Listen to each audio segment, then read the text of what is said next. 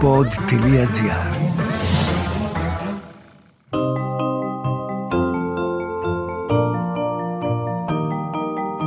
Τι κάνουν οι συγγραφείς όταν δεν γράφουν βιβλία, πού συναντούν τους ήρωές τους; Ο Βενιαμίν Φραγκλίνος είχε πει πως ο συγγραφέας είτε γράφει κάτι που αξίζει να διαβαστεί, είτε κάνει κάτι που αξίζει να γραφτεί. Ας ανακαλύψουμε μαζί τον άνθρωπο πίσω από το βιβλίο στο podcast «Συγγραφής εκτός βιβλίων» με την Κυριακή Μπεϊόγλου.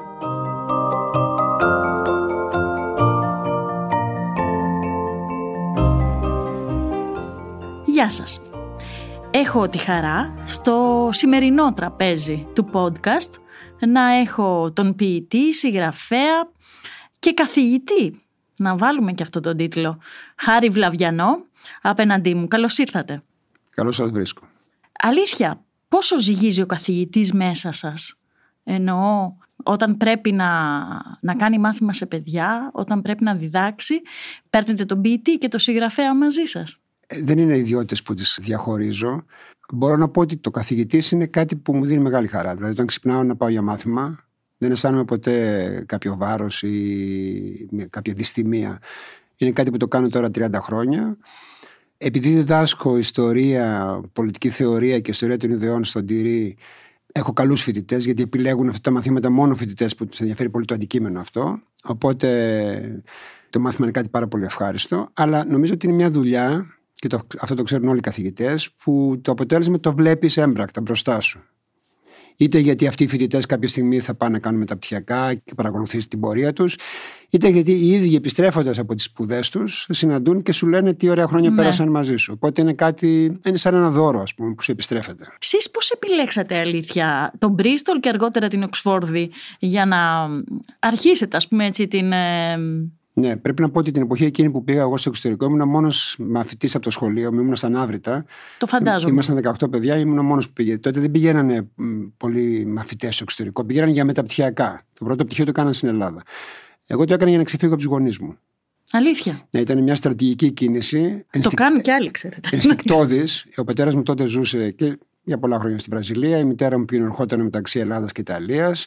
Είχα μια πάρα πολύ δύσκολη σχέση και με τους δύο την οποία έχω μάλιστα Βέβαια. Ε, έχω γράψει για αυτή ναι, στο αίμα νερό, σε αυτό το ας το πούμε αυτοβιογραφικό πυκνό βιβλίο και θεωρούσα ότι η Αγγλία θα ήταν ένα ουδέτερο μέρος μακριά και από τους δύο όπου θα μπορούσα κάπως να, να ξεφύγω από αυτή την οικογενειακή τυραννία. Ήταν, πετύχατε το στόχο σας; Ναι, το πέτυχα. Καταρχάς πέρασα 12 χρόνια στην Αγγλία που ήταν ε, πάρα πολύ ωραία. Το Bristol ήταν ένα πολύ ωραίο πανεπιστήμιο Καταρχάς, έμαθα τη γλώσσα καλά και όπως λέει και ο Ezra Pound, για να καταλάβεις τη δική σου λογοτεχνία πρέπει να ξέρεις άλλη μία καλά. Οπότε, επειδή τα αγγλικά είναι lingua franca, μέσω των αγγλικών ήρθα σε επαφή όχι μόνο με την λογοτεχνία της Αγγλίας, αλλά και της Αμερικής και του Καναδά και της Αυστραλίας και της Νότιας Αφρικής και όλες αυτές τις χώρες που μιλάνε αγγλικά μου ανοίχτηκε ένας άλλος κόσμος. Επίσης, ε, συνάντησα πολλούς ανθρώπους από διαφορετικά μέρη. Α πούμε, η, η καλύτερη μου φίλη στην Οξφόρδη ήταν ένας Ινδός και ένας Αμερικανός. Με αυτούς έκανα παρέα. Και με ένα Γερμανό. Ταξιδεύαμε πολύ. Θέλω να πω, ήταν ωραία χρόνια. Δημιουργικά χρόνια. Και η Οξφόρδη ήταν ένα απαιτητικό πανεπιστήμιο πραγματικό πανεπιστήμιο και τον Μπρίστολ. Ήταν πανεπιστήμια τα οποία, ας πούμε, ξυπνούσες το πρωί και έβλεπες στους δρόμους ποδήλατα ε, γεμάτα mm. με καλάθια με βιβλία και να τρέχουν όλοι σε διάφορα μέρη. Οπότε δεν ήταν ένα μέρος που θα μπορούσες να κάτσεις πολύ. Να μην κάνεις τίποτα. Ναι. Δηλαδή και το ίδιο το πανεπιστήμιο σε οθούσε να κάνεις πράγματα. Ήταν ένα ανοιχτό πανεπιστήμιο. Μπορούσε να παρακολουθήσεις εκτός του δικού σου πτυχίου ό,τι διαλέξεις ήθελες. Λόγω του ονόματος και του κύρους της Οξφόρδης περνάγανε από το πανεπιστήμιο διάφοροι ναι, ε, συγγραφείς, καλλιτέχνες, φιλόσοφοι. Οπότε ερχόσουν σε επαφή και με όλο αυτό το πράγμα. Ήταν μια μητρόπολη του πνεύματος. Ξέρετε, αποκόμισα πολλά. Έχουν γραφτεί πολλά πολλά μυθιστορήματα με πλαίσιο και τόπο την Οξφόρδη ειδικά, το πανεπιστήμιο εκεί και σκέφτομαι αν ε, σκεφτήκατε εσείς να αποτυπώσετε σε κάποιο βιβλίο κάποτε αυτές τις εμπειρίες είτε σαν ε, μυθιστόρημα είτε σαν ε, κάτι άλλο; Στα πείματά μου μέσα υπάρχουν, ε, υπάρχουν, όντως, υπάρχουν ναι. αναφορές πολλές στην Οξφόρδη και στα χρόνια της Αγγλίας και σε Άγγλους συγγραφείς τους οποίους αγάπησα, είτε τους μετέφρασα κιόλας. Τι δεν έχετε μεταφράσει, κύριε Βλαβιανέ, τι δεν έχετε μεταφράσει; Η αλήθεια είναι η, η εξής, ότι παρόλο, παρόλο που είμαι Αγγλοσπουδαγμένο, οι περισσότεροι ποιητές που έχω μεταφράσει είναι Αμερικανοί. Ναι. Ξεκίνησα με το Whitman όταν ήμουν σε πολύ μικρή ηλικία και το τελευταίο βιβλίο που έβγαλα, όπως ξέρετε, είναι για την Emily Dickinson. Γιατί τον Whitman, τον οποίο αγαπώ επίσης πάρα πολύ. Γιατί όταν είσαι έφηβος, αυτός ο στίχος, ο μακρύς, ας πούμε αυτό το πράγμα, το, το παθιασμένο που έχει ο Whitman, που, το, που είναι ένα, ένα είδος ποιητή που πιάνει όλες τις πτυχές της ζωής. Είναι, τόσο, είναι, είναι αυτό που λένε οι Άγγλοι larger than life. Είναι πιο μεγάλος και από τη ζωή. Αυτό το πράγμα όταν είσαι νέος, κάπως σε θαμπώνει, σε ελκύει. Όπως όταν είμαι πολύ μικρός, μου άρεσε ο Σκελιανός πολύ. Mm. Θέλω να πω αυτού του είδους η ποίηση που έχει ένα, μια μεγαληγορία, με έναν ψηπετή τόνο, ε, έχει αυτή την ορμή, ας πούμε. Καθώς μεγάλωσα ή μεγάλωνα, άρχισε να μου αρέσουν άλλοι ποιητές. Επομένως, ε, είναι αστείο γιατί ξεκίνησα με τον Whitman και τώρα σε αυτήν την ηλικία που είμαι έχω πάει στην Dickinson. Προτιμώ ναι. τα μικρά, πυκνά, στοχαστικά ναι. ποίηματα τα οποία είναι, έχουν άλλο ειδικό βάρος μεταφράζοντας πολύ αγαπημένους συγγραφείς γιατί ε, πράγματι από τον Έλιοτ, από τον Πάουντ, από Ντίκινσον, Βίτμαν και πολύ πολύ άλλοι μπαίνετε θεωρώ και στην προσωπική τους ε, μυθολογία και να μου εξηγήσετε κι εσείς λιγάκι πώς τους αγγίζετε, πώς τους προσεγγίζετε γιατί είναι ένα μεγάλο θέμα αυτό της μετάφρασης όπου έχει χυθεί πολύ μελάνη για το τι είναι καλή μετάφραση τελικά και τι Κοιτάξτε, δεν είναι. να δείτε, υπάρχει αυτός ο αφορισμός του Ρόμπερτ Φρόστ που λέει ότι η ποιήση είναι αυτό που χάνεται στη μετάφραση. Poetry is what's lost in translation. Και μάλιστα υπάρχει και η ταινία ναι, της Κόπολα, Lost in Translation, που κανείς δεν καταλαβαίνει τίποτα λέγεται εκεί. Η αλήθεια είναι ότι κάποια πράγματα χάνονται, ειδικά όταν μεταφράζει κανείς από τα αγγλικά, ας πούμε, στα ελληνικά. Είναι δύο γλώσσες διαφορετικές μεταξύ τους και με άλλους ήχους. Αν μετέφραζε κάποιος από τα Ιταλικά στα Γαλλικά ή από τα Γαλλικά στα Ισπανικά, οι γλώσσες αυτές, επειδή είναι λατινογενεί, είναι πιο συγγενείς. Κάτι χάνεται, αλλά κάτι κερδίζεται. Να το πω ανάποδα. Σκεφτείτε έναν κόσμο χωρίς μετάφραση. Θα ζούσαμε όλοι σε ένα αυτιστικό σύμπαν. Δεν ξέραμε τίποτα για τους άλλους. Επομένως, η μετάφραση είναι μια γέφυρα πολιτισμική. Σε πάει σε άλλους πολιτισμούς. Όταν λοιπόν μεταφράζει κανείς, η δική μου άποψη είναι ότι αυτή η μετάφραση πρέπει να φαίνεται. Πρέπει να διατηρεί κανείς στη μετάφραση το πολιτικό στίγμα του κειμένου που μεταφράζει και όχι να το αλλοιώνει. Υπάρχουν λοιπόν διάφορες σχολές μετάφρασης. Υπάρχει η παλιά σχολή της γενιάς 30 που ήθελε τα κείμενα να τα εξελινίζει. Κάπως διαγράφοντας, ας πούμε, την πολιτισμική τους καταγωγή. Εγώ θεωρώ ότι αυτό καταργεί το ρεζόν της μετάφρασης. Mm-hmm. Έχω γράψει, οπότε δεν είναι μυστικό. Ναι, ναι. Α πούμε, θεωρώ ότι είναι λάθος του Σεφέρη να μεταφράζει το Murder in the Cathedral φωνικό στην εκκλησιά. Mm-hmm. Ή το φωνικό, σε πάει, και σε φωνικό στην εκκλησία σε πάει στο δημοτικό τραγούδι. Το έργο του Έλιοτ εκτυλίσσεται στο καθεδρικό του Κάντερμπερι. Εκεί δολοφονεί τον Μπέκετ. Δεν έχουμε καθεδρικούς εμείς, όντως, αλλά έχουν καθεδρικούς οι Άγγλοι. Και το έργο ναι. είναι εκεί. Επομένως, γιατί να μην γράψει κανείς φόνο στον καθεδρικό; Για να διατηρήσει ακριβώς και τη σκηνοθεσία του ποιήματος. Έτσι. Το να το κάνεις λοιπόν φονικό στην εκκλησία, σε πάει σε ένα ελληνικό τοπίο, σε πάει σε ένα ξοκλήσι, ξέρω εγώ, στην Αμοργό. Δεν μιλάει ο Έλιοτ για ένα ξοκλήσι στην Αμοργό, μιλάει για το καθεδρικό του Κάντερμπερι. Επομένως, θέλω να πω, υπήρχε αυτή η άποψη της γενιάς 30 ότι τα πράγματα τα αφομοιώνει ένας πολιτισμός και διαγράφει την καταγωγή του. Κατά τη γνώμη μου, αυτό είναι λάθος, γιατί όπως είπα, καταργεί το λόγο της μετάφρασης. Η μετάφραση είναι μια μετάβαση σε ένα άλλο πολιτισμό. Και αν μέσα στο ποίημα υπάρχουν, στο κείμενο που μεταφράζεις, υπάρχουν τα δείγματα αυτού του πολιτισμού, τότε τα διατηρείς. Δεν βλέπω το λόγο, ας πούμε, γιατί στο Waste Land του Έλιοτ να μεταφράσει κανείς τον Άλμπερτ Γιάννη. Ναι. Έτσι. Είναι Άλμπερτ, δεν είναι Γιάννης. Έτσι. Ούτε βλέπω το λόγο γιατί, ας πούμε, στον Μπλέικ που έχω μεταφράσει, στους γάμους του και της κόλασης, να μεταφράσει κανείς τον ιερέα, τον Priest, ως τραγόπαπα. Γιατί ο τραγόπαπας είναι ελληνικός παπάς και δημιουργεί και θυμηδία στα ελληνικά. Ενώ ο Μπλέικ, όταν μιλάει για την Εκκλησία, μιλάει σοβαρά και ότι είναι ένας εχθρός η Εκκλησία. Οι, οι Προτεστάντες, οι ιερείς δεν έχουν γένεια. Δεν είναι σαν τράγοι. Επομένως, γιατί να κάνεις έναν Προτεστάντη, Άγγλο ιερέα, Έλληνα ιερέα και να τον μεταφράσει ως τραγόπαπα; Ναι. Καταλαβαίνω ότι αυτό μπορεί να είναι ελκυστικό, δηλαδή γιατί σε φέρνει πιο κοντά σε ένα κείμενο το κάνει δικό σου. Αλλά όπως είπα, ο λόγος της μετάφρασης δεν είναι να, να παραμείνουμε αυτό που είμαστε, είναι να ανοιχθούμε σε άλλους κόσμους, να γνωρίσουμε άλλα πράγματα. Αυτή η μετάβαση λοιπόν είναι αυτό που λέει ο Δάντης η movimenti del spirito, αυτή οι κινήσεις του πνεύματος. Και πρέπει αυτές οι κινήσεις να μην γίνονται ελεγχόμενες, πρέπει να, αφαι, να αφαιθείς σε αυτή την, την καινούρια εμπειρία και όχι να την λογοκρίνεις. Έχετε γράψει και το δοκίμιο της σκέψης σας ε, για την ποίηση γενικότερα, αλλά νομίζω ότι είστε το πλέον κατάλληλο άτομο για να ρωτήσω, γιατί και ο ίδιος γράφετε εδώ και πολλά χρόνια πόσες ε, συλλογές έχουμε φτάσει; Νομίζω είναι 12, 13. 13 συλλογές λοιπόν. Επιλέγει κανείς να γίνει ποιητής. Με έχει απασχολήσει πάρα πολύ. Είναι κάτι που δεν αναχαιτίζεται. Ναι, νομίζω ότι επιλέγει γιατί εγώ υπήρχε μια εποχή που, όπως είπα, είχα πάει στην Αγγλία για να γλιτώσω λίγο από την τυραννία της οικογένειάς μας, το πούμε έτσι, και υπήρχε μεγάλη πίεση και από τον πατέρα μου να πάω να δουλέψω μαζί του στη Βραζιλία και από τη μάνα μου υπήρχε πίεση. Και μάλιστα ανάμεσα στο πρώτο πτυχίο και το δεύτερο πήρα αυτό που λένε οι Άγγλοι year off. Mm. Ε, είχα κερδίσει κάτι χρήματα στα χαρτιά και πήγα και έμεινα στην Αμοργό ένα χρόνο. Στα χαρτιά, ε; Ναι. Έπαιξα με κάτι γιατρούς του υγεία, κέρδισα κάποια λεφτά. Τα οποία μου επετρέπαν να πάω να μείνω στην Αμοργό. Και που είναι και το νησί που κατάγομαι. Δηλαδή κατάγει το προπάπο με το βλαβιανό συναμοριανό επίθετο. Τι λέτε; Ναι. Θα σας η, πω αλήθεια, ένα η αλήθεια είναι ότι όλα, όλη μου η οικογένεια, όπου και να πιάσω τις ρίζες, δηλαδή από τη γιαγιά μου, από τη μέρα του πατέρα μου που είναι Σμυρνιά, μετά από την άλλη μου γιαγιά που είναι τη Σαντορίνη, και τον προπάπου από τη μοίρα της μάνας μου που είναι από την Κεφαλονιά, δεν υπάρχει τίποτα στεριανό. Είναι μόνο θάλασσα.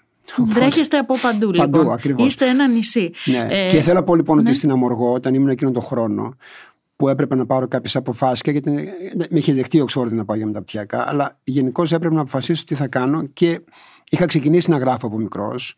Αλλά έρχεται μια στιγμή που αρχίζεις και φαντάζεσαι τον εαυτό σου συγγραφέα. Δεν, δεν μπορεί να το πεις και πολύ δυνατά, γιατί θα σε περάσουν για ψώνιο. Δηλαδή να πεις είμαι ποιητής δεν είναι κάτι που μπορεί να το πεις. Αλλά πρέπει να το πεις εσωτερικά στον εαυτό σου. Πρέπει να φανταστείς τον εαυτό σου συγγραφέα και να θέλεις αυτό να το κάνεις. Δηλαδή να ασχοληθείς με τα γράμματα, δηλαδή να, να γράψεις. Επομένως, δεν έχει σημασία αν τα πρώτα πείματα που είναι όντως ασκήσεις επί χάρτη. Δηλαδή, θέλω να πω, mm. δεν ήταν τίποτα σπουδαία τα πείματα αυτά. Αλλά έχει μεγάλη σημασία εκείνη η δεδομένη στιγμή που λες εσύ στον εαυτό σου ότι ναι, αυτό θέλω να κάνω και δεν θέλω να κάνω τίποτα άλλο στη ζωή μου. Αυτή η απόφαση είναι δύσκολη και επίσης είναι μια απόφαση που αυτομάτως αποκλεί πολλές άλλες ας πούμε καριέρες που μπορεί να κάνει κανείς. Δηλαδή θέλω να πω είναι κάτι πολύ δύσκολο, προσωπικό, είναι ένας αγώνας, η, η ποίηση και η λογοτεχνία είναι ένας μαραθώνιος, δεν ξέρεις ποτέ αν θα τερματίσεις, πολλοί μένουν στα μισά του δρόμου ετσι δεν έχουν εσωτερικά αποθέματα ή αντοχές. Είναι και ένα στίχημα. Ειδικά όταν είσαι Έλληνας ποιητής, ε, με αυτό το τρομακτικό παρελθόν που έχουμε στην ποιήση, που είναι πάρα πολύ βαρύ, και με όλους αυτούς τους νεκρούς ποιητές, εσύ πρέπει να ανοίξεις δρόμο και να πεις: Υπάρχω κι εγώ. Δηλαδή πρέπει να βρεις ένα ναι. χώρο για σένα. Όταν υπάρχουν όλοι αυτοί οι άνθρωποι πίσω από σένα, ε, είναι μια δύσκολη απόφαση. Το διάβασμα ενός βιβλίου είναι αξία ανεκτήμητη. Όμως τα μάτια μας κάποια στιγμή κουράζονται. Μην αφήνετε την πρεσβειοποίηση να σας αποθαρρύνει. Στα καταστήματα οπτικών οφθαλμός θα βρείτε όλες τις εξειδικευμένες λύσεις σε γυαλιά υψηλής αισθητικής. Απόλυτη προστασία σε πολυεστιακούς φακούς ή Blue Control για να απολαύσετε το διάβασμα χωρίς ενδιασμούς. Οπτικά οφθαλμός, γιατί τα μάτια μας είναι ανεκτήμητα, όπως και το διάβασμα. Παρ' όλα αυτά, μας δώσατε και δύο βιβλία σημαντικά, κατά τη γνώμη μου και πολύ θαραλέα. Το αίμα νερό και το τώρα θα μιλήσω εγώ. Και θα σας πω γιατί δεν τόλμησα να τα αγγίξω, γιατί όπως ξέρετε κάνω κριτική παρουσίαση όπως θέλετε στην εφημερίδα. Δεν τόλμησα να τα αγγίξω για τον εξής λόγο. Αισθάνομαι πραγματικά, πώς να το πω και πολύ λαϊκά, σας βγάζω το καπέλο διότι είχατε την τόλμη να μιλήσετε για πολύ προσωπικά θέματα, σκληρά θέματα. Εκτεθήκατε με ένα, σε εισαγωγικά, εκθέτοντας λογοτεχνικά όμως προσωπικές σας ιστορίες και θα ήθελα να μάθω πώς πήρατε αυτές τις αποφάσεις, αυτή την απόφαση να γράψετε το αίμα νερό που αφορά κυρίως τις σχέσεις με τους γονείς σας και το τώρα θα μιλήσω εγώ που αφορά τη σχέση με την αδερφή σας η οποία πέθανε από ναρκωτικά. Πρέπει καταρχάς να πω ότι δεν επιλέγει κανείς το θέμα. Το θέμα έρχεται, αναδύεται αυτό. κάποια στιγμή. Είχα γράψει πείματα σε διάφορες συλλογές που αφορούσαν τη σχέση μου ε, και με τον πατέρα μου και με τη μητέρα μου. Αλλά όταν πέθαναν και οι δύο, ξαφνικά δημιουργήθηκε αυτή η ανάγκη να γράψω για αυτούς. Το επόμενο θέμα, το επόμενο ζήτημα που αντιμετωπίζει ένας συγγραφέας είναι γιατί η ποιήση και η λογοτεχνία γενικώς δεν είναι απλώς σκέψη και συναισθήματα. Είναι μορφοποίηση σκέψεων και αισθημάτων. Αλλά αυτό που σε απασχολεί, γιατί κάνεις τέχνη, δεν είναι απλώς. Το να πάμε, ας πούμε. Οι δυο Χαίρομαι μας, που το λέτε αυτό. Οι δυο το, το, το, θυμίζετε. Γιατί... Όχι, θέλω να πω. Μπορεί, μπορεί, μπορεί, όλοι πάμε σε ένα μπαρ και έχουμε ένα φίλο και του εξομολογούμαστε κάτι και του λέμε τα, τα ισοψυχά μας. Αυτό δεν είναι λογοτεχνία, δεν είναι τέχνη. Αυτό είναι ομολογώ σε ένα φίλο, με εξομολογούμε κάτι που με απασχολεί. Έτσι, όλοι έχουμε θέματα. Αν πάει κανείς τώρα σε ένα ψυχαναλυτή, ένα ψυχιάτρο, το πρώτο θέμα που θα συζητήσει είναι οι γονείς. Το ξέρουμε όλοι αυτό. Παρόλο που μιλάμε για την Αγία Ελληνική οικογένεια, ξέρουμε ότι πίσω από την Αγία Ελληνική οικογένεια που όλα είναι κρυμμένα κάτω από το χαλί, υπάρχει αυτό το τεράστιο ζήτημα. Επομένως, δεν επέλεξα το θέμα. Αυτό που με απασχόλησε είναι πώς θα το γράψω. Λοιπόν, επειδή η ζωή μου με τους γονείς μου και γενικώς η δική μου ζωή έχει κάποια στοιχεία φόσκολου. Φόσκολου, ε. Ναι, έχει φόσκολο. Έχει τα πάντα εκτός από φόνο. έχει και ναρκωτικά όπως ναι. Τότε δεν έγραψε για την αδελφή μου, αλλά ούτε είχε πεθάνει ακόμη η αδελφή μου από ναρκωτικά. Αλλά υπήρχε το θέμα των ναρκωτικών. Ομολογώ ότι είναι, διαβάζοντα το, ήταν ε, ναι. Λοιπόν, υπάρχουν όλα τα θέματα. Το ζήτημα λοιπόν είναι πώς αυτό το υλικό, γιατί εγώ ε, λόγω και παιδείας αγγλικής απεχθάνομαι το μελόδραμα. Και εμείς ξέρουμε ότι ως λαός έχουμε μια ροπή προς το μελόδραμα. Μελόδραμα για μένα σημαίνει αυτό που λέμε συναισθηματολογία, αποτυχία του αισθήματος. Άρα με αυτό το πολύ δύσκολο υλικό που έπρεπε να διαχειριστώ, ένα φορτωμένο πράγμα, η λύση που έδωσε είναι να το σπάσω, να σπάσω αυτή την αφήγηση σε 45 κομμάτια, σαν να ανοίγει κανείς ένα ας πούμε, οικογενειακό άλμπουμ και να βλέπει instantanea, να βλέπει snapshots, να βλέπει ναι, φωτογραφίε, ναι, ναι. στιγμές, στιγμιότυπα. ώστε να μπορώ να δουλεύω το κάθε στιγμιότυπο όπως δουλεύω ένα πείμα. Να έχει αυτή τη διάβια και την καθαρότητα που θέλω και να μην ρέπει καθόλου προς το μελόδραμα. Και μάλιστα μετά σκεφτόμουν σε ποιο πρόσωπο να το κάνω. Και το έκανα στο δεύτερο πρόσωπο, το αίμα νερό, είναι σαν να βάζω τον εαυτό μου ας πούμε, στον καθρέφτη, ενώπιον οποίου να μιλάω δηλαδή στον εαυτό μου. Και γι' αυτό λέω από κάτω μυθιστόρημα με 45 πράξεις, γιατί ουσιαστικά είναι και λίγο θεατρικό. Είμαστε εγώ και οι γονείς μου επί σκηνής. Mm-hmm. Στο τώρα θα μιλήσω εγώ, επειδή η αδελφή μου πέθανε από ναρκωτικά, δηλαδή έπαθε έμφραγμα mm-hmm. από overdose στο Μιλάνο. Και εκεί πάλι δεν επέλεξα το θέμα. Υπήρχε πάντα ένα ζήτημα με τη Μαρίνα, που επειδή εγώ ζούσα στην Ελλάδα και εκείνη ήταν στην Ιταλία, μεσολαβούσε πάντα η μητέρα μου στην αφήγηση του τι γινόταν. Και γι' αυτό έβαλα τον τίτλο Τώρα θα μιλήσω εγώ, γιατί μέχρι να πεθάνει μιλούσε διαρκώς η μητέρα μου. Και πολύ λίγο εκείνη, γιατί εκείνη μπαινόβγαινε σε κοινότητες. Επομένως, ο διάλογος με την Μαρίνα ήταν ε, σπασμωδικός και αποσπασματικός, μάλλον. Και λόγω κρίσεων που περνούσε, γιατί όταν είσαι ναρκωτικά, αλλοιώνει την προσωπικότητά σου. Λες και πολλά ψέματα, σε ενδιαφέρει να πάρεις χρήματα. Δεν είσαι ακριβώς αυτό που ξέρουμε ότι είναι ένας άνθρωπος που δεν είναι σαν ναρκωτικά. Ο θυσμένο λειτουργεί διαφορετικά. Επομένως, ο αφηγητής ήταν η μητέρα μου. Αλλά η μητέρα μου έλεγε περισσότερα ψέματα από την αδελφή μου. Επομένως, ήθελα να δικαιώσω λίγο την πλευρά της αδελφής μου, να μιλήσει εκείνη. Εκεί λοιπόν πάλι με απασχόλησε το θέμα της μορφοποίησης του υλικού. Πώς θα το κάνω αυτό. Άρχισα λοιπόν να διαβάζω τα γράμματα που είχαμε ανταλλάξει, να κοιτάζω φωτογραφίες, να προσπαθώ να θυμηθώ ορισμένα στιγμιότυπα από τη ζωή μου μαζί της, γιατί έχουμε 10 χρόνια διαφορά. Τα καλοκαίρια που τα περνούσαμε στις πέτσε, ένα μικρό κοριτσάκι. Και αποφάσισα ότι θα είναι πάλι ένα σπαστό κείμενο για να μπορώ πάλι να ελέγξω το υλικό, αλλά θα είναι στο πρώτο πρόσωπο γιατί θα, είναι, θα μιλάει εκείνη. Εκεί η δυσκολία λοιπόν ήταν ότι έπρεπε να υιοθετήσω μια άλλη φωνή, τη φωνή της αδελφής μου, δηλαδή μια γυναικεία φωνή και μια φωνή οργισμένη. Ναι. Γιατί την είχα ζήσει στην οργή της απέναντι στη μητέρα μου. Γιατί όταν αρρώστησε η μητέρα μου και πέθανε πολύ γρήγορα από ένα καρκίνο στον εγκέφαλο, με έπαιρνε τηλέφωνο η Μαρίνα και μου έλεγε πόσο επιθυμούσε ας πούμε, να πεθάνει γρήγορα η μητέρα μου. Και μάλιστα η μητέρα μου πέθανε στα γενέθλιά τη, 2 Οκτωβρίου. Στην ναι. κηδεία λοιπόν στη Ρώμη, ενώ δεν ήθελα εγώ να το θίξω το θέμα, η αδελφή μου μου είπε: Είδες, τι μου έκανε δώρο ναι. στα γενέθλιά μου. Όλα αυτά λοιπόν είναι ζητήματα. Προκύπτουν κάποια θέματα και μετά ο συγγραφέας πρέπει να δει πώ αυτό το υλικό που έχει στα χέρια του, τι θα το κάνει. Ναι.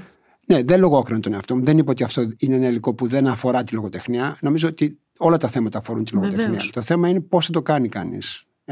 Α πούμε, για να πω ένα άλλο παράδειγμα. Ξέρουμε ότι είναι πολύ επικίνδυνη πολιτική ποιήση. Βέβαια. Γιατί αν γίνει στρατευμένη. Ακριβώς. Είναι για πέταμα. Είναι και μια ε, μεγάλη κουβέντα στην Ελλάδα αυτή. Ναι, δεν σημαίνει όμως ότι δεν μπορεί κανείς να γράψει ένα πολιτικό ποίημα. Γιατί ας πούμε και η ελεύθερη πολιορκημένη του Σολομού είναι, είναι πολιτικό ποίημα. Και το ποίημα του Yates για την ε, Ιρλανδική Επανάσταση του 16 είναι, το 1916 είναι πολιτικό ποίημα και το Άνος Ντόμινι της Αχμάτοβα και το Ρέγκβεμ είναι πολιτικά ποίηματα και έχουν γραφτεί πολλά πολιτικά ποίηματα που είναι πολύ σημαντικά. Απ' την άλλη ξέρουμε ότι γράφονται και πάρα πολλά πολιτικά ποίηματα τα οποία είναι για πέταμα. Όταν είναι στρατευμένα και όταν υποστηρίζουν, ας πούμε. Τα έχουμε δει και αυτά, βέβαια. Και ο Πάουντ που είπατε ότι έχω μεταφράσει σε πολλά σημεία στα κάντος μέσα έχει στίχους που είναι απαράδεκτοι. Τον αγαπάτε ιδιαίτερα όμως και τον συγχωρείτε για πολλά. Το Μετά συγχωρώ, θα μιλήσουμε για αυτό. Το συγχωρώ, ναι, το συγχωρώ για πολλά. Είναι σαν να συγχωρείς ένα παππού σου για πολλά.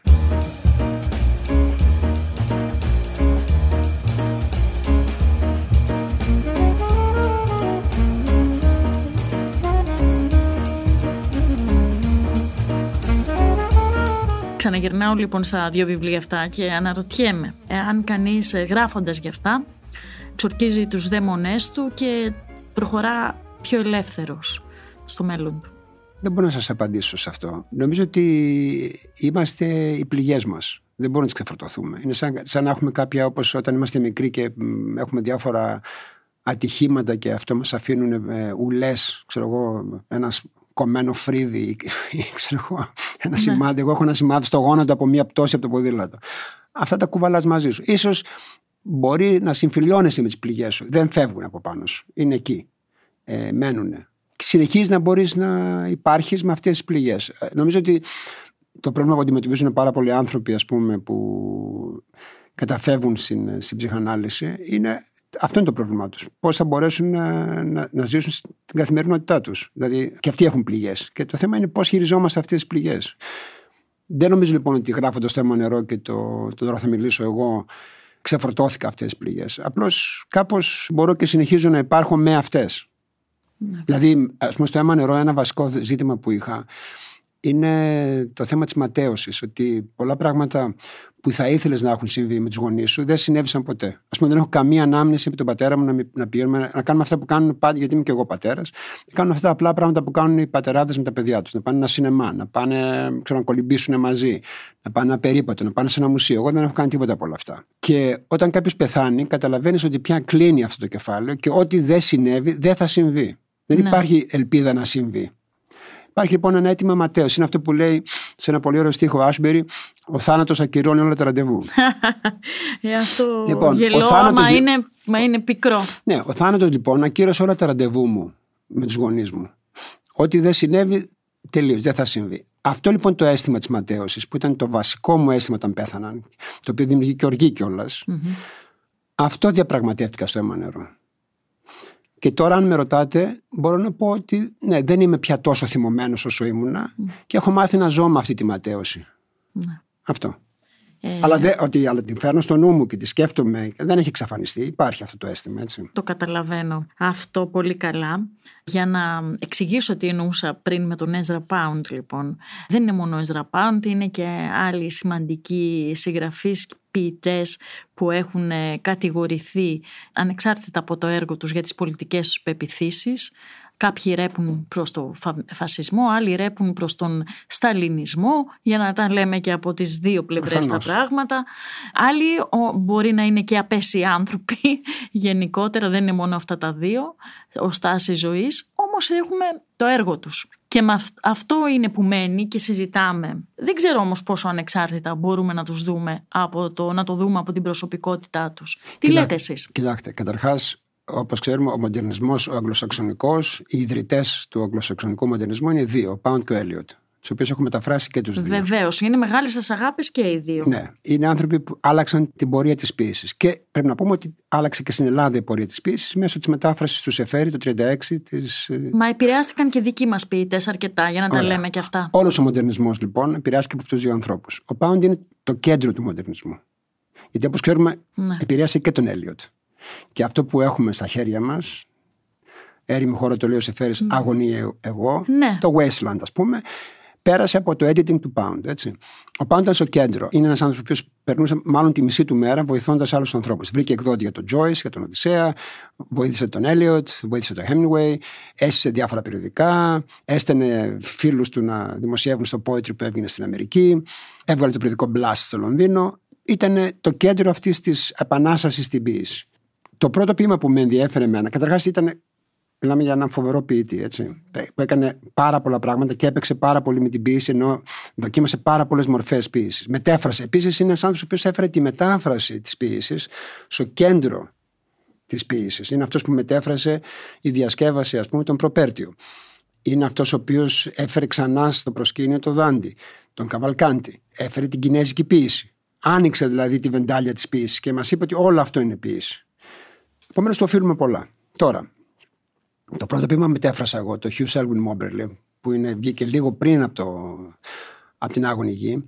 Ε, Θυμήστε μου πώς το μεταφράσατε. Ποιο; Στα ελληνικά. Το ε, είναι ένα όνομα. Hugh ναι, Selwyn ναι, ναι, Είναι το όνομα ενός, ναι, μιας περσό... είναι μια περσόνα που έχει φτιάξει ο Πάουντ, mm-hmm. ο οποίος γράφει έναν επικίδιο mm-hmm. για τον εαυτό του και αποχαιρετά το Λονδίνο και πάει στην Ιταλία. Mm-hmm. Θεωρούσε δε, την Αγγλία υπεριαλιστική χώρα. Mm-hmm. Ο Πάουντ ήταν αριστερός στις πεπιθήσεις του. Ήτανε. Βέβαια. Και όταν πήγε στην Ιταλία, θεώρησε ότι ο Μουσολίνη είναι σοσιαλιστής. Και, και τα μπλέξε. Γιατί ο, ε, ο Μουσολίνη είναι... αρχικά εμφανίστηκε ως σοσιαλιστής. Την πάτησαν πολύ, όχι μόνο Πάουντ. Ναι, την πάτησε. Ήταν μεγαλομανής, πίστευε να φανταστεί του 39, αποφάσισε να πάει στην Αμερική, να δει τον Ρούσβελτ, να τον συμβουλεύσει τι θα κάνει τώρα που ξεσπάει ο πόλεμος. Και ο Ρούσβελτ φυσικά δεν τον είδε. Είδε έναν υπάλληλο του Υπουργείου Εξωτερικών, επέστρεψε στην Ιταλία σε κακό χάλι γιατί θεωρούσε ότι ως ποιητής, έχοντας φυσικά μεταφράσει και μελετήσεις και τα ανάλεκτα του Κομφούκιου, θεωρούσε ότι ο συγγραφέας και ο ποιητής, όπως ήταν ο Πάουντ, θα μπορούσε να ήταν και ένας σύμβουλος των πρωθυπουργών και προέδρων. Έτσι. Άλλη μεγάλη κουβέντα. Και οργισμένος από αυτό έκανε αυτό το ολέθριο λάθος να κάνει αυτές τις διαβόητες εκπομπές στο ραδιόφωνο της Ρώμης κατά του Ρούσβελτ και των συμμάχων με αποτέλεσμα να συλληφθεί όταν τελείωσε ο πόλεμος από τα Αμερικανικά στρατεύματα, να κλειστεί στην πίζα στο στρατόπεδο και μετά να δικαστεί για ασχάτη προδοσία και να γλιτώσει την εκτέλεση λόγω, ας πούμε, ξέρω εγώ, σε δικαστήριο δηλώθηκε ότι είναι τρελός. Ναι, ναι. Και κλείστηκε σε ένα ψυχιατρίο για 13 χρόνια. Τον έχω συγχωρέσει όπως είπατε, γιατί είναι από τους ποιητές που πλήρωσε το τίμημα. Δεν είναι και εύκολο να μείνεις 13 χρόνια σε ένα ψυχιατρίο. Όχι, βέβαια. Και τα κάντο που έχω μεταφράσει τα τελευταία είναι τα κάντο που τα λέω της εξηλαίωσης, διότι εκεί πλέον ο Πάντο έχει καταλάβει τα λάθη του. Έχει ομολογήσει όλες αυτές τις λανθασμένες προκαταλήψεις που έχει. Είναι σπαρακτικά τα κάντο αυτά. Και ενώ αυτό το μεγάλο ποίημα, το επικό, υποτίθεται ότι θα ήταν ένας σύγχρονος, ας πούμε, μια σύγχρονη κομμωδία δαντική και θα άκλεινε με τον παράδεισο, ουσιαστικά ο Πάουντ μας κλείνει αυτή τη σύνδεση με την κόλαση. Ναι. Έτσι. Είναι ένα πολύ συγκινητικό κλείσιμο αυτής της ζωής. Και νομίζω ότι γι' αυτό με συγκινεί. Δηλαδή, είναι σαν ένας άνθρωπος που έχει κάνει πολλά λάθη στη ζωή του να έρχεται στο τέλος και να τα ομολογεί τα λάθη αυτά και να τα ομολογεί με ένας σπαρακτικό τρόπο ποιητικά κιόλας, όπως κάνει ο Πάουντ. Ναι. Επομένως, ναι, τον έχω συγχωρέσει. Υπάρχουν άλλοι ποιητές οι οποίοι ουδέποτε ομολόγησαν τα λάθη τους. Συνεχίζουν να. Να χρήζουν. Ναι, και να λένε ότι όλα είναι ναι, καλά, ναι, γιατί ναι. είναι από την άλλη όχθη του πράγματος. Όπως είπατε λοιπόν σωστά, πρέπει να δούμε και τις δύο πλευρές. Και άνθρωπου που στρατεύτηκαν με τον Στάλιν, ο οποίος καθάρισε πάνω από 50 εκατομμύρια ανθρώπους, και αυτούς οι οποίοι στρατεύτηκαν με τον Μουσουλίνη και τον Χίτλερ. Και έχω γράψει και ένα βιβλίο για τον Χίτλερ, όπως ξέρετε. Ναι, ναι, βέβαια. Σας γοητεύουν οι ζωές των άλλων. Όχι, η πίεσή τους με εγωιτεύει και μετά ψάχνουν να βρω τις ζωές. Πώς οδηγήθηκαν στο να γράψουν αυτά που γράψανε. Καταρχάς, με εγωιτεύει το κείμενο. Αυτό που, αλλά για να καταλάβω το κείμενο, πώς προκύπτει ένα κείμενο, με ενδιαφέρει καταρχάς ο πολιτισμός που το γέννησε. Δηλαδή, όταν μιλάμε για μοντερνισμό, δεν μπορούμε να μεταφράζουμε, ας πούμε, ένα ποιητή, ξέρω εγώ, τι να σας πω τώρα, ε, ας πούμε, τον Wallace Stevens ή τον Κάμιξ που έχουμε επίσης μεταφράσει. Πρέπει να δεις αυτά τα κείμενα πώς γεννιούνται, πού βγαίνουν, σε, σε, σε ποιο χώρο και σε ποια εποχή βγαίνουν. Πρέπει να καταλάβεις λίγο την εποχή. Βέβαια. Τώρα πάμε στην άλλη μεγάλη σας αγάπη, τον Έλιοτ. Και εδώ χύθηκε πολύ μελάνη γιατί ο Βλαβιανός έβαλε τον τίτλο Άγωνη Γη, τι θέλει να πει στο Σεφέρι, γιατί όχι έρημη χώρα και όλη αυτή η συζήτηση που μας απασχόλησε κυρίως στη μικρή κοινωνία των ανθρώπων που ασχολούμαστε με βιβλία. Ναι. Γιατί δεν είμαστε και μεγάλοι. Λοιπόν, καταρχάς πρέπει να πω ότι με στεναχώρησε το γεγονός. Ε, ε, τη διαβάσαν πολύ τη μετάφραση και άρεσε πολύ η μετάφραση. Mm. Αυτοί που ασχολήθηκαν με τον τίτλο δεν ασχολήθηκαν με το θέμα που είναι η μετάφραση. Έτσι. Εγώ έρχομαι 84 χρόνια μετά και προτείνω μια μετάφραση αφού έχω μεταφράσει ήδη τα κουαρτέτα και έχω μεταφράσει πάρα πολλούς Αγγλοσάξονες ποιητές. Δεν ασχολούμαι με τον Έλιο ξαφνικά. Βέβαια. Υπάρχει μια προϊστορία. Δεύτερον, η μετάφραση του οποιοδήποτε δεν είναι η μετάφραση των 70. Ούτε η δικιά μου είναι. Μπορεί σε 30 χρόνια κάποιος άλλος να επιχειρήσει μια άλλη μετάφραση. Έτσι. Ε, άρα η μετάφραση που εφέρει είναι σημαντική για την εποχή που βγήκε. Και όπως είπα πριν, είναι αυτή που έφερε το μοντερνισμό στην Ελλάδα. Άλλαξε την πορεία της ποιήσης. Όμως ο Σεφέρη είχε μια δική του γλώσσα. Όπως είχαν και πάρα πολλοί συγγραφείς για 30. Δεν είναι, η, κατά τη γνώμη μου, η γλώσσα του Έλιοτ, του σκόλαρ, του φιλόσοφου που έκανε φιλοσοφία στην Οξφόρδη και στο Χάρβαρντ. Ναι. Δεν είναι η γέφυρα του Λονδίνου το γιοφύρι της Λόντρας. Έτσι. Ούτε είναι το φονικό στην εκκλησιά. Εγώ λοιπόν προσλαμβάνω τον Έλιοτ διαφορετικά. Τώρα, το θέμα του τίτλου. Ξέρω ότι ήταν πάρα πολύ δύσκολο να αλλάξει κανείς ένα καθιερωμένο τίτλο. Αλλά από τις σημειώσεις του Έλιοτ και από το σκηνικό που στήνει ο Έλιοτ στην ποίηση, δεν μιλάμε ούτε για, ερημ, για ερημιά ούτε για χώρα. Μιλάμε για ένα τοπίο, το οποίο το ποίημα δημοσιεύεται το 22, κλείνουν τα 100 χρόνια φέτος. που δεν μπορεί να βλαστήσει. Στην πρώτη σημείωση ο Έλιοτ λέει ότι έχει επηρεαστεί από βιβλία ανθρωπολόγων της Weston και του Fraser, που μιλάμε για τελετές βλάστησης κτλ. Στον τρίτο στίχο χρησιμοποιεί ο Έλιοτ τη λέξη land και ο Σεφέρη μεταφράζει γη. Ναι. Πώς λοιπόν το land πάνω γίνεται Ναι, χώρα, χώρα. και στον τρίτο στίχο γίνεται γη. Δεν είναι εύκολη η επιλογή του τίτλου, αλλά νομίζω ότι ένας ποιητής που έχει μεταφράσει τόσους ποιητές, που ξέρει πάρα πολύ καλά και σε βάθος την αγγλοσαξονική ποίηση, δικαιούται μετά από 84 χρόνια να κάνει, τη- να κάνει τη δική του πρόταση. Όταν έγινε ο διάλογος, καταρχάς, εγώ δεν έφτασα στον τίτλο Αβασάνιστα. Ρώτησα και φίλους μου, ρώτησα ας πούμε, τον Πίτερ Μάκριτ, που είναι καθηγητής στην Οξφόρδη, που μιλάει τέλεια ελληνικά. Ρώτησα τον Ρόντερικ Μπίτον. Ρώτησα τον Μάρκ Μαζάουερ, που είμαστε φίλοι. Ρώτησα διάφορους ανθρώπους που δεν ζουν Ε, Πολύ στην Ελλάδα. σημαντικούς. Ναι, φίλοι μου είναι και τους ρώτησα. Εγώ έχω αυτή την άποψη. Θα το βγάλω έτσι. Πώς, τι νομίζετε; Και όλοι είπαν αυτή είναι η σωστή λύση. Και μάλιστα ο Μάκριτ το έγραψε και στο Athens Review of Books. Επομένως, δεν είναι ότι είπα εγώ ξαφνικά μου κατέβηκε να κάνω. Δεν είναι, δε- αυτό που δεν κατάλαβαν ε, κάποιοι που το διάβασαν λάθος. Εγώ δεν κάνω επίθεση στο Σεφέρι. Ο Σεφέρι είναι ο παππούς μου. Είναι αυτός που αγαπάω. Εκτιμώ την πίστη του. Τα δοκίμια του είναι αυτά που μου άνοιξαν τα μάτια. Γιατί οι δοκιμές του Σεφέρι στείλουν και αυτό στείνει γέφυρες με όλο τον ευρωπαϊκό Ε, πολιτισμό. βέβαια. έτσι. Εγώ διαφώνησα ως προς ένα συγκεκριμένο θέμα. Και δεν είμαι ο πρώτος. Εδώ ο Κοκόλης έχει γράψει ένα ολόκληρο βιβλίο. Τα μεταφραστικά λάθη του Σεφέρι. Ναι. Έχει γράψει γι' αυτό ο Μπερλής. Έχουν γράψει τόσοι πολλοί. Εγώ ασχολήθηκα με ένα κείμενο, εντόπισα αυτά που εγώ θεωρούσα λάθος και θεωρώ ότι ο τίτλος ο δικός μου είναι κατά τη γνώμη μου ο σωστός. Έχει προηγηθεί και ένας άλλος τίτλος, μην το ξεχνάμε αυτό, του Κλήτου Κύρου, Του κλείτου κύρου, βέβαια. που το λέει ρημαγμένη γη. Ναι, ρημαγμένη γη. Έτσι. Άρα, στο θέμα γη, συμφωνώ με τον κύριο εγώ. Έτσι. ναι. Προσέξτε τώρα. Στα χειρόγραφα του Σεφέρης, ο πρώτος τίτλος που είχε δώσει στο ποίημα ήταν Χέρσα γης. Άρα Α, και ο γονεί, Σεφέρης. δεν βάλε- έβαλε Κοντά, δεν αυτό είναι. το, πολύ κοντά. είναι. Τώρα, γιατί από το Χέρσα γης ο Σεφέρης μετά επέλεξε το έρημο χώρα, δεν ξέρω. Ναι. Αλλά η πρώτη εκδοχή του ποίηματο, η πρώτη εκδοχή της μετάφρασης του τίτλου, από το Σεφέρη τον ίδιο, ήταν Χέρσα γης. Άρα δεν είναι ότι ξαφνικά μου κατέβηκε ένας τίτλος ο οποίος είναι εξωφρενικός. Είμαι και κοντά στον. Ε, Απλώς δεν μ' άρεσε το ρημαγμένη του κύρου. Ναι. Γιατί το Wasteland, έτσι όπως το κατάλαβα εγώ και όπως το, το είδα και μέσα στο πείμα, με τους συμβολισμούς που έχει το πείμα, είναι, σας λέω ξανά, έχει να κάνει με την, μια γη που δεν βλασταίνει. Βέβαια. Έτσι. Για να μπω λίγο και στην ουσία όμως του θέματος, γιατί η ουσία είναι η ίδια η ποίηση. Και θα σας κάνω μια ερώτηση κυρίως για τους ε, ε, νέους ανθρώπους που ακούνε podcast και μπορεί να μας ακούν αυτή τη στιγμή. Κύριε Βλαβιανέ, γιατί ο Έλιοτ είναι ένας σημαντικός ποιητής πέρα από τα, αυτά που γνωρίζουμε όλοι, επί της ουσίας, ο οποίος θα συνεχίσει να υπάρχει, υπήρχε, θα υπάρχει και θα υπάρχει. Όλοι οι μεγάλοι ποιητές ουσιαστικά κατάφεραν στην εποχή που έζησαν να καταλάβουν το πνεύμα της εποχής και να το αποδώσουν ποιητικά με ένα καινούριο τρόπο. Όχι με Ωστόσο τον- έχουν και διαχρονικότητα, γι' Ναι. αυτό μας απασχολούν. έχουν διαχρονικότητα γιατί ξέρουμε, γιατί ξέ, αντιλαμβανόμαστε τι μεγάλο ρήγμα φέραν στην εποχή που ζούσαν. Έτσι.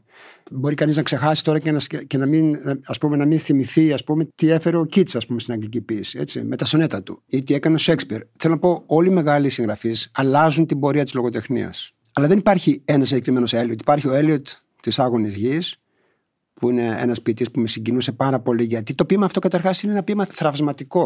Δεν μπορεί να το πιάσει από πουθενά. Είναι σχεδόν ακατανόητο όταν το διαβάσει κανείς για πρώτη φορά. Αλλά είναι η εποχή. Είναι ακριβώς πώς δίνεται η εποχή. Δηλαδή, σκεφτείτε να γράφει κανείς ένα ποίημα μέσα στις συνθήκες του Πρώτου Παγκοσμίου Πολέμου. Πώς θα αποδώσει αυτή την κρίση του ευρωπαϊκού πολιτισμού. Επομένως, ο, ο Έλιτ βρήκε έναν τρόπο να το κάνει. Αυτό όπως και ο Πάουντ στο Hugh Selwyn Moberly. Και οι δύο γράφουν ένα ποίημα που μας δίνει το πνεύμα της εποχής. Μετά έχουμε αυτή τη στροφή του Έλιοτ προς τον χριστιανισμό, που είναι τα κουαρτετα Που εκεί στοχάζεται το θάνατο, την ιστορία, το χρόνο, αλλά μέσα από την αυτή ενός πιστού. Δηλαδή μέσα από την, ας το πούμε, την ψυχοσύνθεση ενός πιστού. Έτσι. Συμπτωματικά, όταν ολοκλήρωσα τη μετάφραση των κουαρτέτων, είδα ότι ήμουν στην ίδια ηλικία που το είχε γράψει ο Έλιοτ. Όταν ήμουν νεότερος, δεν μ' άρεσαν καθόλου τα κουαρτέτα. Θεωρούσα ότι είναι μια κακή στροφή αυτή του Έλιοτ προς τον χριστιανισμό. Τι σας έκανε να αλλάξετε γνώμη; Μεγάλωσα εγώ. Έφτασα στην ηλικία του Έλιοτ. Προφανώ έχω και εγώ αγωνία θανάτου. Ξαφνικά βλέπω το χρόνο διαφορετικά. Όταν είσαι νέος, σε συγκινεί πιο πολύ το ρηξικέλευθο, η, η, η ρηξικέλευθη δομή ας πούμε, της άγωνης γης. Ο τρόπος που μπόρεσε να συγκεντρώσει αυτό το υλικό. Και μάλιστα με έναν τρόπο που δεν είναι πολύ, ας το πούμε, συνεκτικός. Αργότερα λοιπόν στα κουαρτέτα που είναι πιο συνεκτικά και υπάρχει αυτό το θέμα του θανάτου και του χρόνου, Προφανώς όταν μεγαλώνει κανείς, δεν αγαπάει κανείς τα ίδια πράγματα. Η ποίηση είναι κάτι που οι αγάπη σου δηλαδή, οι συγγένειές σου εκλεκτικές αλλάζουν μες στον χρόνο. Και ένας ποιητής ο οποίος μπορεί να σε συγκινήσει στην νεότητα, όπως έλεγα πριν, εμένα, εγώ ξεκίνησα πρώτη μετάφραση, ήταν ο Whitman. Mm-hmm. Δεν μπορώ να πω ότι ο Whitman με συγκινεί τώρα, σήμερα, στον ίδιο βαθμό που με συγκινούσε όταν ήμουν 25 χρονών. Δηλαδή, αν πάρουμε τους δύο πυλώνες Αμερικανικής ποιήση του 19ου αιώνα, που είναι ο Whitman και η Dickinson, τώρα με συγκινεί η Dickinson. Με συγκινεί αυτό το χαμηλόφωνο, το στοχαστικό, το συμπαγές, το πυκνό της Dickinson και όχι αυτό το. Αν μπορούσα να το πω τώρα με έτσι λίγο. Θα ήταν ύβρις, αλλά μέσα στο ανοικονόμητο του Whitman.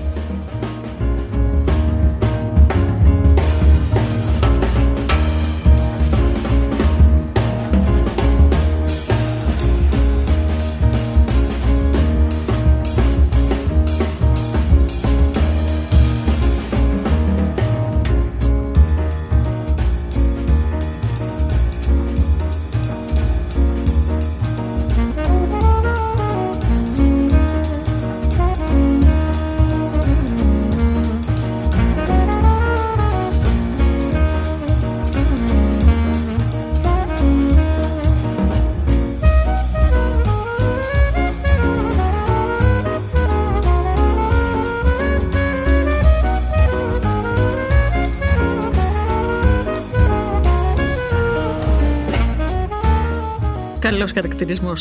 Για να πάμε όμως στην τελευταία σας δουλειά, που είναι η Dickinson, τα ποίηματα. Τι πιστεύετε πως ε, λέει αυτή η σιγανή φωνή ε, με τον τόσο μοναδικό τρόπο στις ε, κυρίως στις γυναίκες σήμερα; Καταρχάς, ως γυναίκα, πρέπει να πω ότι ίσως πρέπει να ήταν η πιο τολμηρή, μια από τις πιο τολμηρές γυναίκες της εποχής της, ε, για πολλούς λόγους. Πρώτον, ο, ο βασικός τρόπος με τον οποίο αντιμετώπισε τη θρησκεία έζησε σε μια εποχή που υπήρχε η δεύτερη ας πούμε, αναγέννηση που έπρεπε όλοι να ομολογήσουν την πίστη προς το Θεό και αυτή ως 17χρονη στο οικοτροφείο ήταν η μόνη μαθήτρια που είπε ότι δεν έχει αυτή τη σχέση με το Θεό που θα ήθελε να έχει ξέρω εγώ, η, η Μέρι Λίτον που ήταν τότε η διευθύντρια του οικοτροφείου. Και αργότερα στο Άμερ, που ήταν μια μικρή κοινωνία 3.000 ανθρώπων, σταμάτησε να πηγαίνει στην εκκλησία. Όταν πήγαινε ο πατέρας της, η μητέρα της και τα αδέλφια της.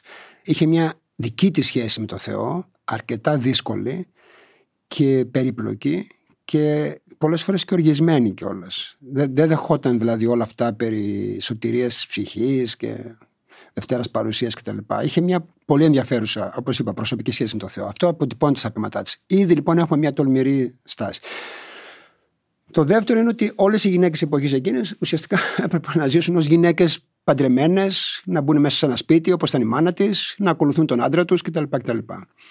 Παρόλο που μιλάμε για την Dickinson, ότι προφανώς είναι μια κεντρική προσωπικότητα και είχε μια, ας το πούμε, υπάρχει μια ψυχοπαθολογία εκεί που ας πούμε κάποια στιγμή ήταν έγκληση μέσα στο σπίτι, δεν έβγαινε. Ναι, ναι. Όμως από πολύ νωρίς αποφάσισε να είναι αδέσμευτη. Δηλαδή δεν ήθελε να ζει στη ζωή της μητέρας της.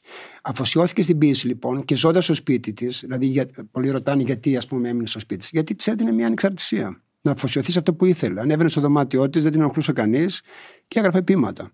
Και αλλογραφούσε. Φρόντισε τον κήπο της, είχε το μεγάλο της σκυλί αρχικά.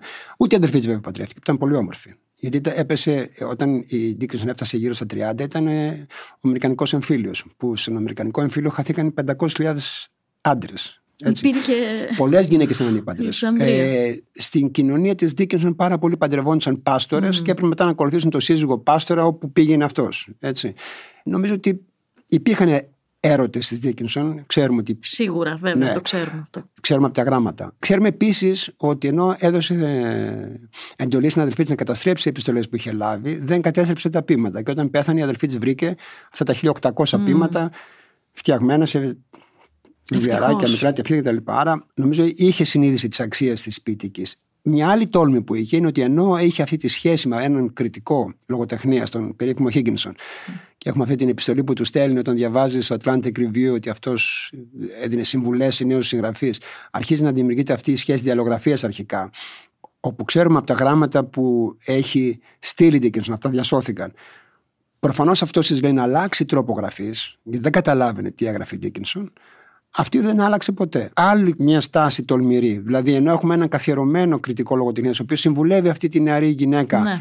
σε μια εποχή ανδροκρατούμενη, γράφει έτσι, αυτή λέει: Όχι, θα γράφω όπως θέλω εγώ. Βέβαια. Και τελικά τα πείματα της Δίκυνσον με τα θάνατον τα βγάζει αυτός Ναι. Ο πρώτος τόμος με την ερωμένη του Ναι. αδελφού της, του Όστιν. Άρα, ως γυναίκα, είναι μια αντισυμβατική, τολμηρή γυναίκα, σπάνια περίπτωση για την εποχή της. Και επίσης αντισυμβατική και ως προς την ποιήση που γράφει. Γιατί αν σκεφτούμε ότι την εποχή εκείνη, λέω ξανά, ανδροκρατούμενη, τα ποίηματα που διάβαζε ο κόσμος ήταν αυτά του Whitman, του Emerson, του Longfellow, με τον μακρύ στίχο, Βέβαια, ναι, μεγάλες βέβαια, συνθέσεις. βέβαια, βέβαια. Αυτή γράφει αυτά τα πολύ μικρά πυκνά ποίηματα. Ζούσε συνέχεια μέσα στο μυαλό της. Είναι Πολύ τρομερό μπροστά. που εδώ δεν είχε τρομερές εμπειρίες. Δεν έβγαινε έξω, δεν κυκλοφορούσε, δεν ταξίδευε. Όλα συμβαίνουν μέσα στο μυαλό της. Ναι, είναι καταπληκτικό. Μας ετοιμάζετε όμως και πολλά πράγματα. Ε, Η Dickinson ήταν ε, η τελευταία σας δουλειά. Μας ετοιμάζετε κάποια πράγματα. Ποια είναι αυτά; Θα κυκλοφορήσει αυτή τη βδομάδα η μετάφρασή μου του τρίτου βιβλίου που κάνω της Louis Gluck, της Αμερικανής Πίτρας που έχει πάρει το Νόμπελ, «Χειμωνιάτικες συνταγές από την κοινότητα». Είναι το τελευταίο της Μάλιστα. βιβλίο. Και έχω επίσης μεταφράσει, θα βγει αργότερα αυτό το φθινόπωρο, ένα άλλο βιβλίο της ε, Louis Gluck, Ναι, ναι. ναι, «Ο θρίαμβος του Αχιλέα», που έχει και ποίηματα μάλιστα κάπως με ελληνικά θέματα. Αυτό είναι το ένα βιβλίο που βγαίνει τώρα. Επίσης μέσα στο Μάιο θα κυκλοφορήσει μία ανθολογία του Άγγελου Σκελιανού που έχω ας το πούμε, συγκροτήσει με τον Ευρυπίδη Γαραντούδη, η οποία συνοδεύεται και από έναν εκτενή πρόλογο. Στον πρόλογο μας απασχόλησε το βασικό ερώτημα ποιος διαβάζει Σικελιανό σήμερα, μετά τα 70 χρόνια από το θάνατό του. Τι έχει πει ο Σικελιανό να μας δώσει σήμερα, πόσο μας αφορά αυτή η ποιήση σήμερα. Και εκεί εντοπίζουμε και τα θετικά της ποιήσης του Σικελιανού και τα αρνητικά στοιχεία. Γιατί νομίζω έχει παρέλθει αρκετός χρόνος και μπορούμε να μιλήσουμε και για τα δύο. Μάλιστα σε αυτό το βιβλίο, επειδή είναι και φίλη μου, ζήτησα από τη δυσέγγονη του Σικελιανού, την Ναι. Ελένη Σικελιανός, Ναι. που είναι ποιήτρια στην Αμερική, να γράψει ένα μικρό επίμετρο, πολύ μικρό, γιατί μ, κυκλοφόρησε μάλιστα πρόσφατα, μάλλον θα κυκλοφορήσει στην Ελλάδα, αλλά κυκλοφόρησε πρόσφατα και ένα βιβλίο, η βιογραφία της Εύα Πάλμερ, Μμμ, Βέβαια. από την Άρτη Η Μιλιοντή. σύντροφο, ε, Ναι. σύντροφος του Σκελιανού. Ναι. Την οποία έχει μελετήσει πολύ η Ελένη Σκελιανός και αναφέρεται και στην Εύα Πάλμερ στο επίμετρο. Οπότε αυτό το βιβλίο είναι, θα βγει και αυτό μέσα στο Μάιο. Και κυκλοφορεί εκτός εμπορίου για συλλέκτες ένα βιβλίο από το Διάτοντα. Έχω μεταφράσει τα τρία ποίηματα του Μπάιρον, τα πολύ, πολύ γνωστά και Ναι. κάποιες επιστολές. Και αυτό το βιβλίο θα κυκλοφορήσει με σχέδια του Γιάννη του Ψυχοπέδη. Πάρα πολύ ενδιαφέρον μου ακούγεται αυτό. Αυτά θα είναι μέσα στους επόμενους μήνες. Και για το Ε. φθινόπωρο ετοιμάζω ένα δικό μου βιβλίο με πεζά κείμενα. Ο τίτλος είναι «Πλατωνική διάλογη» με έναν υπότιτλο «Ή γιατί στο σπήλαιο κάνουν όλοι πάρτι». ναι, το περιμένουμε με πολύ ενδιαφέρον. Το οποίο αυτό. είναι ουσιαστικά διάλογοι ανάμεσα σε ζευγάρια, φίλους, εραστές, αγνώστους.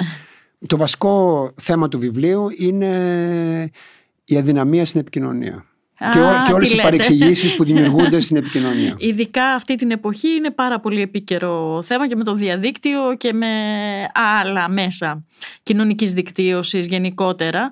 Και σιγά σιγά ετοιμάζω και μια ανθολογία σύγχρονης αμερικανικής ποιήσης που θα ξεκινάει από τον Wallace Stevens και θα φτάνει μέχρι τις μέρες μας. Πολύ χαιρόμαστε, ιδιαίτερος χαιρόμαστε. Ε, Βγαίνουμε από μια πανδημία, θέλουμε να πιστεύουμε πως βγαίνουμε. Ε, Είμαστε ε, με έναν πόλεμο εδώ παραδίπλα, ε, μια περίεργη κατάσταση, ψυχολογία όλοι μας. Όμως, να, αυτό λέμε πολλές φορές εδώ, ότι μπήκε η Άνοιξη και δεν μπορείς παρά να ε, αισθανθείς και λίγο πιο ανοιχτός τουλάχιστον. Ποιες είναι οι επιθυμίες σας για αυτό το καλοκαίρι τουλάχιστον, έτσι βγαίνοντας από- τουλάχιστον από την πανδημία που μας ταλαιπώρησε τόσο Καταρχάς πολύ. ελπίζω να βγούμε από την πανδημία Ναι, ναι, γιατί κι εγώ. Κι εγώ. δια- διαβάζω και Ναι. άρθρα σε αμερικανικές και αγγλικές εφημερίδες που δεν είναι και τόσο αισιόδοξα. Α, τα μάλιστα. μηνύματα. Μπορεί να υπάρξει και μια επιστροφή. Μπας περιπτώσει. Ας πούμε ότι θα τελειώσει η πανδημία και θα μπορούμε να βγαίνουμε από τα σπίτια μας και να κυκλοφορούμε χωρίς να κινδυνεύουμε. Ο πόλεμος στην Ουκρανία όμως είναι κάτι που θα κρατήσει και δυστυχώς χρωματίζει όλη μας την καθημερινότητα. Δεν είναι κάτι το οποίο μπορούμε να το ξεχάσουμε. Έχουμε μια εισβολή σε μια ανεξάρτητη χώρα από τη Ρωσία. Για άλλη μια φορά η Ρωσία δείχνει ένα πρόσωπο το οποίο γνωρίζουμε και από το παρελθόν. Δεν είναι τώρα η ώρα να κάνουμε συγκρίσεις και να μιλήσουμε και για άλλους πολέμους και τι κάνουν Ναι, άλλα βέβαια, κράτη και βέβαια, άλλες δυνάμεις. βέβαια. Προφανώς, προφανώς οι μεγάλες δυνάμεις έχουν κάνει τρομακτικά εγκλήματα στην ιστορία και να κάνουμε συμπληκτισμούς. Αυτή τη στιγμή πρέπει να, να δούμε τι θα γίνει με αυτό τον πολεμο και να πάρουμε θέση σε αυτό τον πόλεμο. Και σε αυτό τον πόλεμο έχουμε μια χώρα η οποία αυτή τη στιγμή είναι μια μικρή χώρα που προφανώς παίρνει όπλα από τη Δύση αλλά τα βάζει με έναν εισβολέα. Και βλέπουμε τι συμβαίνει κάθε μέρα. Βέβαια. Ε, Οπότε, η οπότε αυτό σκέψη δεν, σας- ξε- δεν ξέρω τι θα γίνει Ναι. γιατί, γιατί Εδώ συζητάνε και για σενάρια Τρίτου Παγκοσμίου Πολέμου. Δηλαδή ναι, ναι, υπάρχουν, υπάρχουν, και, αυτά, υπάρχουν και για πυρηνικά όπλα ακούμε.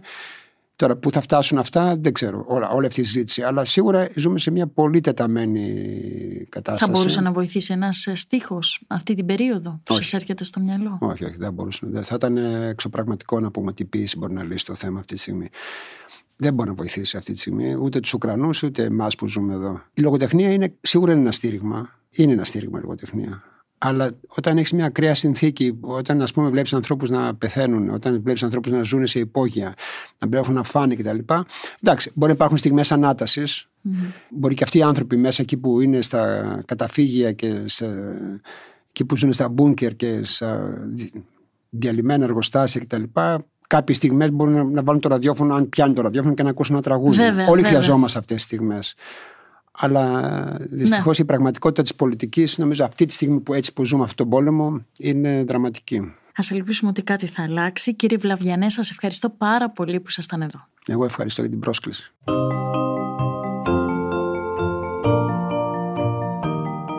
Ακούσατε το podcast «Συγγραφής εκτός βιβλίων» με την Κυριακή Μπεϊόγλου, μια παραγωγή του pod.gr.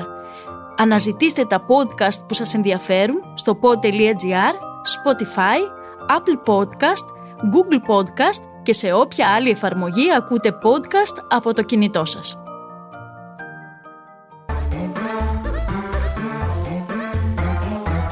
pod.gr. Το καλό να ακούγεται.